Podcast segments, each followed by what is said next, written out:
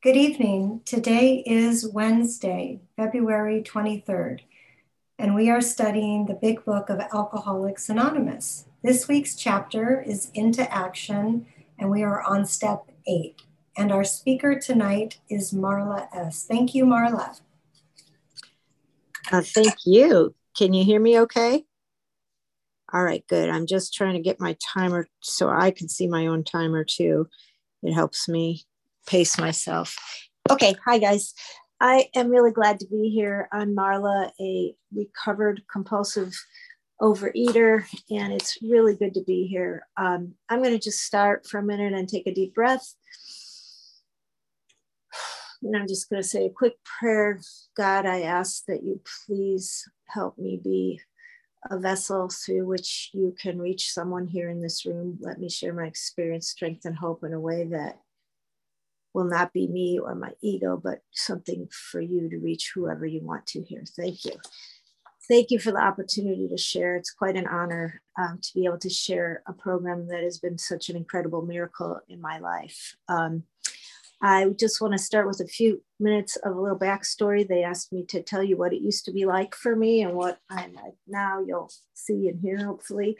Um, so I came into, uh, I started OA in I don't know, in high school, I went in there. I was just, I'd been an eater my whole life. I just loved food in the beginning uh, as a young child. And food was fun for me in the beginning. Um, but over time, uh, through high school, I started some disordered eating. I've never been bulimic or anorexic. I've always just been the overeater kind of person. Um, even in high school, I started the sneaking and the lying to my parents and uh, hiding my food and things like that through then. Um, then in my in my 20s, uh, I just started, my food just continued to escalate along the way. Food became less of a um, fun thing for me and more of a necessity as I got older. And um, I was trying things like counseling and therapy for years and tried lots and lots of diets. And that over time, uh, this thing had taken on huge proportions for me where I got um, completely addicted to eating and obsessed with food. And I'm only five foot uh, one and a half. And every diet I went on, I would just continually lose the weight, always gain it back, plus more. And I tried OA, I think, like, when I was in my high school years. I, I tried that, couldn't get the powerless thing. I came back in my early 20s, my in college, um, like three previous times to actually getting it because I could never actually accept that I was powerless over food. Um, I couldn't understand that at all. Um, I just thought, you know, there it's just food. I'm the one that can throw away, and I had had multiple bouts of control, you know, and they're just putting it down for a while and dieting successfully, but I could just never keep it down. Um, as things got worse, uh, I had eventually ballooned in weight to the point where I was doing huge binging. You know, became an actual binge eating disorder. And no matter how badly I wanted to stop, I absolutely could not stop. Um, threat of uh, health issues, actual health issues. Um, I was doing things with food that I didn't want to be doing, desperately wanting to stop and could not. And every time I would put the food down for a while and I knew that I couldn't eat those things, eventually something inside of me would cause me to pick it up again. And I just could never stay on a diet, even when I could put it down. Um, so eventually my top weight, I'm going to share my screen here. Hopefully the techno stuff will work. My top weight at five, uh, let's see, I was five feet. Can you see that? Okay, just somebody give me a little nod if you see it. You see my screen? Okay. So this is what I kind of look like now over COVID. I've stopped exercising as much, so I might be a little more hippie, but I am currently about two, uh, 100 and 35 pounds, I would say right now. Um, but I'm maintaining 120 pound loss, thank you, God. And that came, uh, I came into OA the last time, uh, God willing, the last time in November of 2012.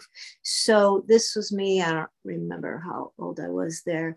Um, and I had gotten up at my highest weight to for a five foot one and a half lady it's a little bit of a big number there i my high weight was 284 pounds and I was considered morbidly obese. I could not reach my own feet. I could not do proper hygiene.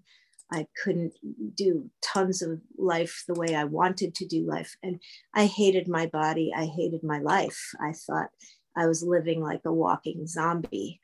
Um, and I don't know, there was one more. Did I show you the stunning beach photo?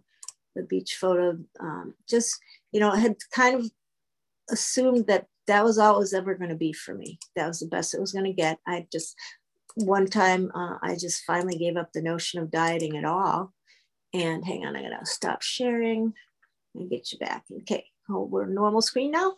Um, so I couldn't, I couldn't live the life I wanted to live, and everything was about getting to my food. That's what I lived for, pretty much, was living for the food and numbing out and and you know so i tried therapy i tried three eating disorder treatment programs. One of them was an inpatient for six weeks. Nothing helped. I could not stop wanting food.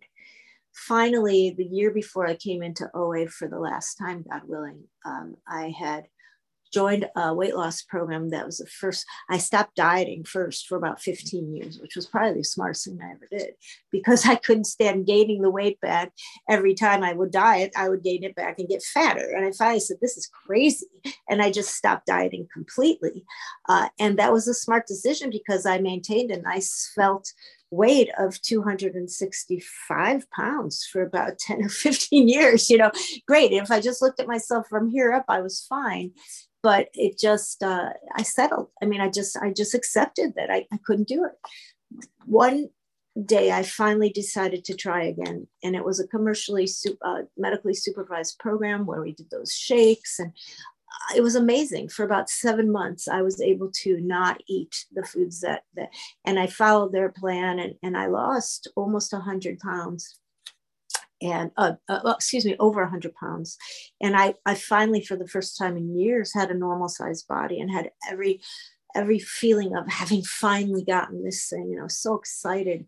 And then as we learn in OA, um, I had somewhere down the line, the mental twist took over and my brain got hijacked and I forgot how dangerous those foods were and something convinced me to pick it up again. And once that started, the binging came back very quickly. And I was rapidly gaining the weight back about 30 pounds in one month, I think. And I was terrified to finally have gotten to be a normal body size and live life again. And it was quickly being taken away. And so I um, desperately finally came into OA one more time, beaten and bloodied, and ready this time to admit that absolute powerlessness because nothing I could do whether I was eating or not eating, nothing I did ever stopped me from wanting food, from thinking about food. And I could finally admit powerlessness over that piece. I can't, whatever I do, make myself stop wanting, needing food under any circumstance. And what OA has done for me today, I'm maintaining 120 pound loss for nine years. And I have not eaten my binge foods for over nine years. And the key about it is the neutrality. I am absolutely free from the obsession. I don't want to eat that way. It's easy to do something when you don't want to do the other thing. And I, that's nothing I could have done for myself. That's the miracle of working these 12 steps. So today I'm tasked with sharing about step eight, um, when I did get in and finally got back, I started right away. Day one, I got a sponsor the first night. I got abstinence immediately and hung on to it. And in the beginning, it was not easy. I'm not going to lie and say it was. It was. I had to go to any length to hang on to that abstinence the first few weeks. But I immediately dove into working the steps. And I did not find the big book until about 10 months into my recovery. I had been uh, abstinent through another uh, facet of OA, a very strict, structured facet, didn't really do a lot of big book work. But 10 months into it, when I was already neutral and, and recovered, I think, um, I and I had found the neutrality and the gift of the promises, I discovered the big book. I was listening to a uh, big book study online by one of the speakers that goes around a lot, and it just took like fire for me. So I had already found the recovery piece, but man, Big Book has deepened my entire life and strengthened my recovery so much. So, step eight. Well, made it says in step eight it talks about made a list of all persons we had harmed and became willing to make amends to them all all right well what on earth does it have to do with eating you know what, what does that mean to me you know i can't talk about the importance of making my amends and becoming willing to make amends until i learn what got me to the point where that even becomes an issue okay? That's so thank you.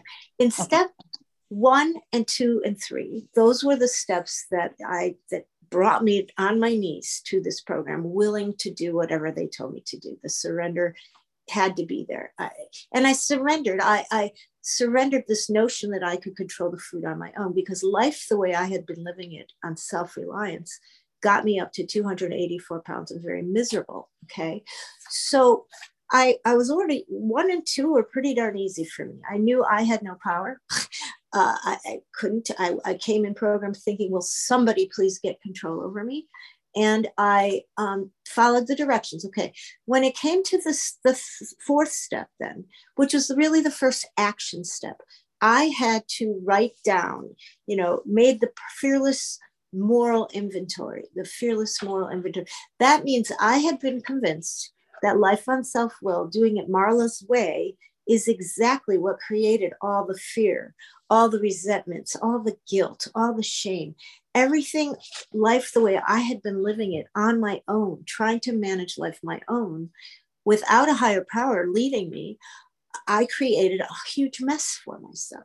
And step four was that appraisal, that really deep, honest look at what did I do to make a mess of my own life, trying to manage it on my own the step four for me was critical in helping me see that I wasn't the victim that I had lied myself into believing I was for so long. Living on self will, coming and beating, bumping into other people, you know, my instincts, I'm wanting what I want. You know, self will run riot, it talks about selfishness, self centeredness, driven by a hundred forms of fear. We step on the toe. You know, for me, life was always about needing to seek comfort and it, it was through the food i'm seeking comfort through the food of course because what but what what my living problem was i was living you know always thinking that i had to make you guys and the rest of the world conform to my will because i needed you to change so i could be okay. I needed my husband to change so i could be okay. I needed my children to perform a certain way so that i would have self-worth. Everyone in my life, and I didn't know this until I started this work, everyone important to me in my life had an assignment that I had given them to play. you know, my husband's job when I first got married, he didn't know it. I didn't know, but his assignment was to make me feel like a normal woman and to make me feel good about myself. You know, I didn't have any self esteem. And so when I married him, that was the expectation that marrying you is going to finally make me feel normal when I never felt normal my whole. I didn't know that. But through my life then in that marriage, I started putting all these unconscious expectations on these other people. When I adopted my kids, their job is to make me feel like I'm a very capable mother. Now that's going to give me self-esteem. My self-esteem was on a platter. I had none of my own, and I looked to every person that I loved to give it to me. Your job was to make me feel worthwhile. Everybody else's job and the world's job was to make me feel comfortable. My whole everything I did was about seeking to have control over my destiny, control over where you guys sat in the room because I need the best chair.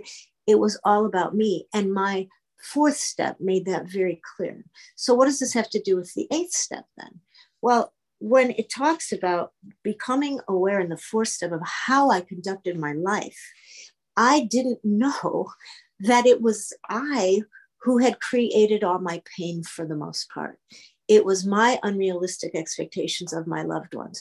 It was my thinking that it was your job to be a certain way so that I could be comfortable, so that I, and, and I acted in ways that were inappropriate. You know, I spent years, I'm married now 33 years, and now we're finally in a happy marriage. But I would say until I came into recovery eight years ago, I had no concept of how I was contributing to the downfall of the marriage and also to my own incredibly dissatisfied life. Okay. But I always blamed him. So when I got here and I was told to do the inventory, and then I shared it with my sponsor. And then as I got further into the work and did more inventories, like I did two years into, into program, I did a much better inventory as time went by. And then in six is by sharing it with another person, I learned what my character defects were. I learned that I was selfish. I always wanted it always to be about me. What can you do to make my life easier? What can you do to make my life more comfortable? What can you do to make me feel happy, to make sure I look good, to give me self esteem, to give me worth? Okay, it was always out there. And so to talk about step eight, how do I make amends or get willing to make amends to the people that I have harmed?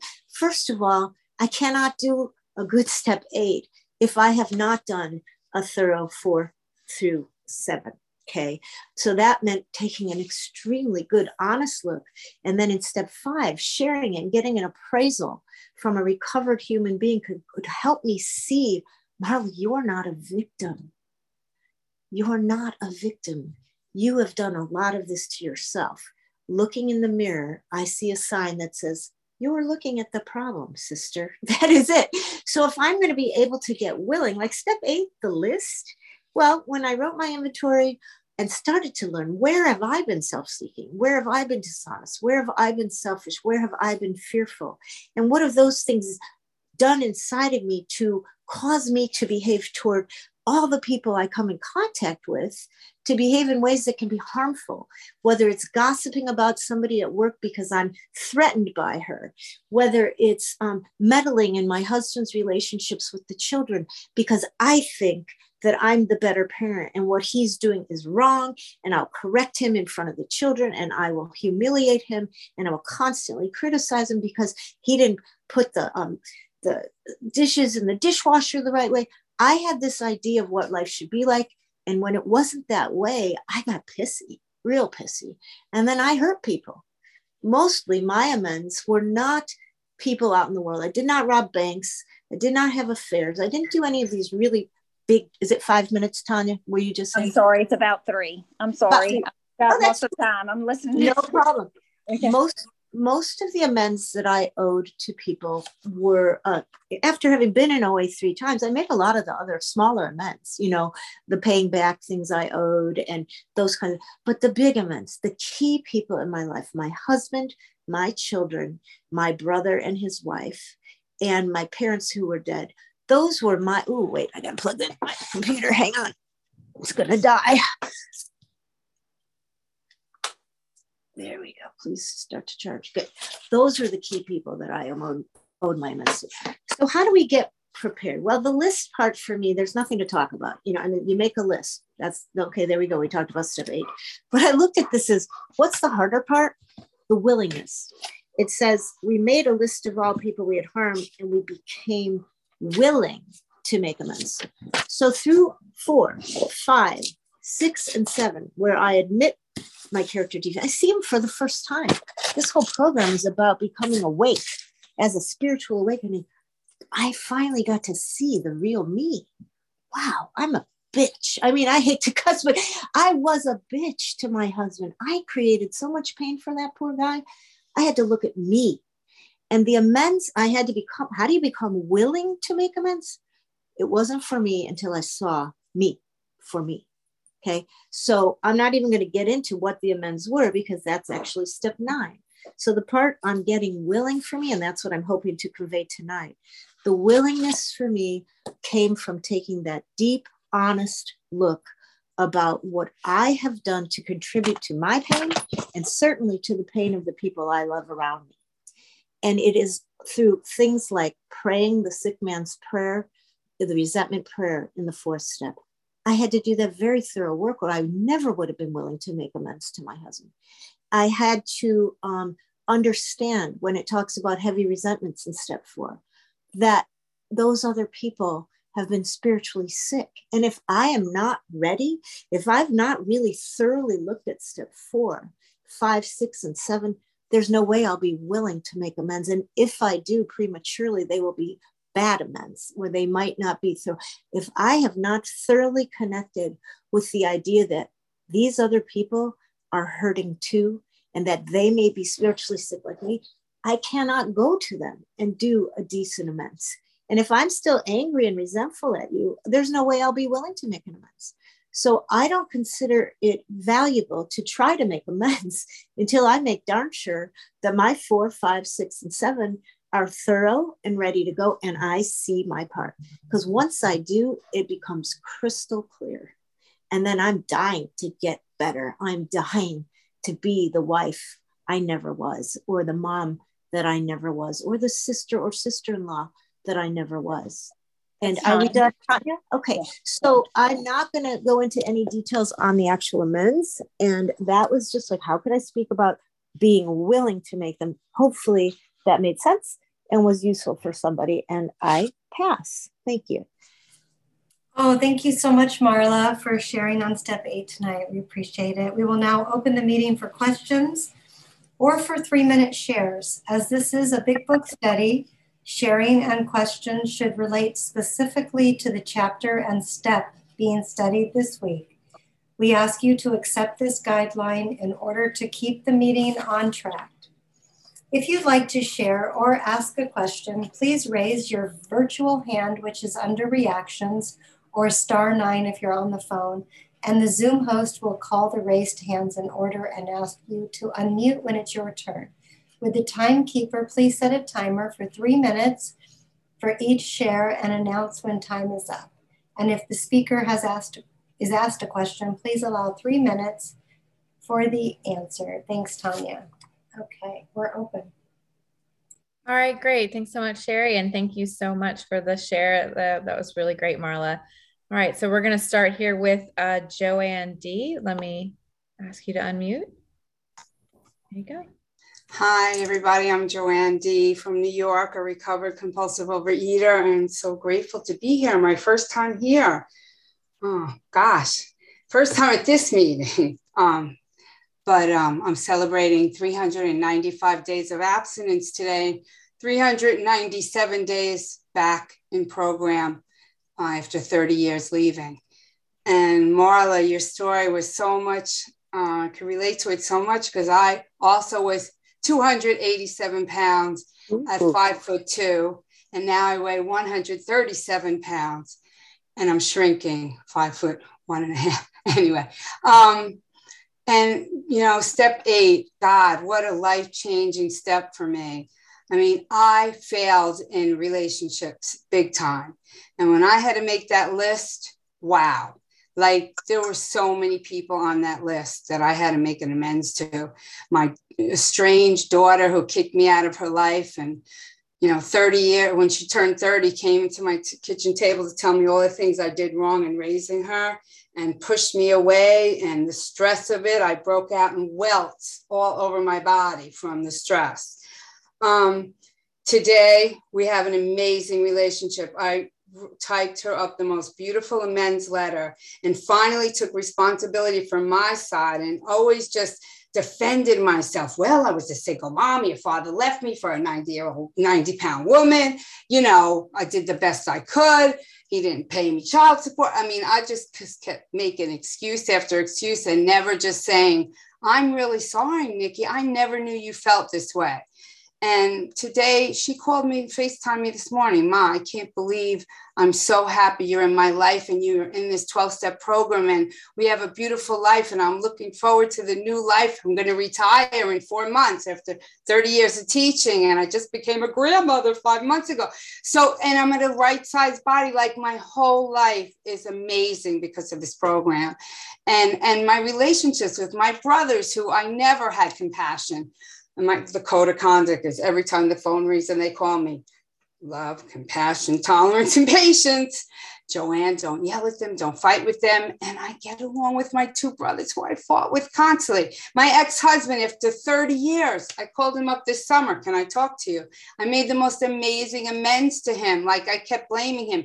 You left me for a 90 pound woman. I was so obese. I was such a turnoff to him. He's like, No, Joanne, I never felt like I was good enough in your eyes. Like, and I said, I'm so sorry. I was always like a perfectionist. I'm sorry I made you feel that way. Like it was just like you were never good enough. You know, everything you did was half-assed. My father did everything perfect. Why do you do everything half-assed? And I was always blaming him for everything. And today I just like he did the best he could. That you know, I can't change anybody. And I love the, the, acceptance prayer. And I love the resentment prayer. And I love that every time I have a resentment, I could write a letter to God and I could say those prayers and I could say, These are sick people, but I'm sick too. And I could just love them and pray only good things for them, even though I really don't feel like it sometimes. I have some colleagues that I count in the days I don't have to see anymore. But I still, they piss me off and get me so mad. And happened the other day, and I had a 20 minute lunch and I made some phone calls. And it was Hi. like I'm writing a letter to God. I'm, I'm, and, and, and, and I did the resentment prayer, and now I'm free. I just want to be free and I want to have serenity and peace. So thank you guys for being here. I haven't shared in a long time in a meeting. It felt really good.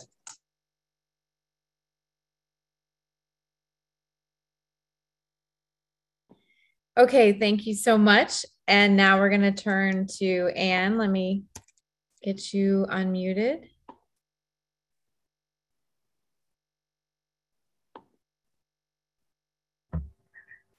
Hi, my name's Anne. I'm a compulsive reader. Um, thank you, Marla. Um, I related to, I think you're my twin. um, you know, I, um, when I look back, it, it's just not a pretty sight. Um, you know, I, I heard a speaker um, a few days ago talk about a, it is a thinking disease. And for me, it's been an extremely powerful thinking disease once I realized that it wasn't about food, that was about what was going on inside of me. And, um, you know, I like to call my thinking a bad neighborhood, and I try not to stay there for very long. So I, I do have a tendency to um, be on the phone talking to people a lot, um, making outreach calls and doing 10 steps and receiving 10th steps and um, all that kind of stuff. And it really helps me to talk to other people um, because I hear the message that they say to me rather than what I'm saying to them. So much of what I hear is the message of recovery and hope and being in, in the in the program of OA. Um, you know, I came a long time ago and, and the meeting I went to, they didn't use a big book. And so I white knuckled it for a couple of years and then I left and went back out there. And uh, so when I came this time, it was amazing to have the big book and um, be connected in, into, into such a powerful uh, piece of material that has helped so many people recover from so many different kinds of diseases. Um, and for me, um, you know, it's the power in that book is absolutely amazing to me. Um, and that we can um, um, sponsor other people and in that process share the the hope of recovery that is was born in that material. Um, and um, you know the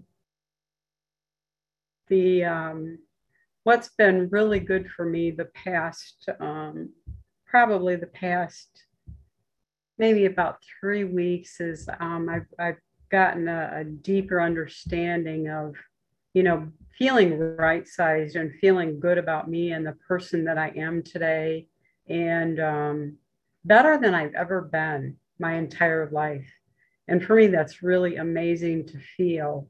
Um, that I can I can take care of myself um, in in a better way than I ever have. It's it's some self care things that I need to do for me to feel good about me, and um, the more that I keep doing those things, the better I feel. Um, you know, I'm going back through the steps for the second time now, and I'm uh, I just finished my fourth step and sent some material to my sponsor. So um, and I have to admit, going through them again I um, I've heard different things this time, so I'm I'm excited about the things that I've heard because that's what's given me this this deeper understanding that I don't fully um, understand. But you know what? The thing that I do understand is I don't have to understand it. I just have to accept that it's there and that it's helping me um, get closer to um, the God of my understanding. And um, thank you, um, whoever reminded me I'm done. Um, and really, that's all I have to say. I, I, just love this program. Thank you, Marla. And thank the people that are doing service. Thank you very much. Thank you so much. I think, do we have time for one more share before we stop the recording? Let's go ahead and go with um, Annabelle. Annabelle, let me ask you to unmute. Actually, I think we should stop it now because we just have less than a minute. Okay. All right. I'll go ahead and stop the recording.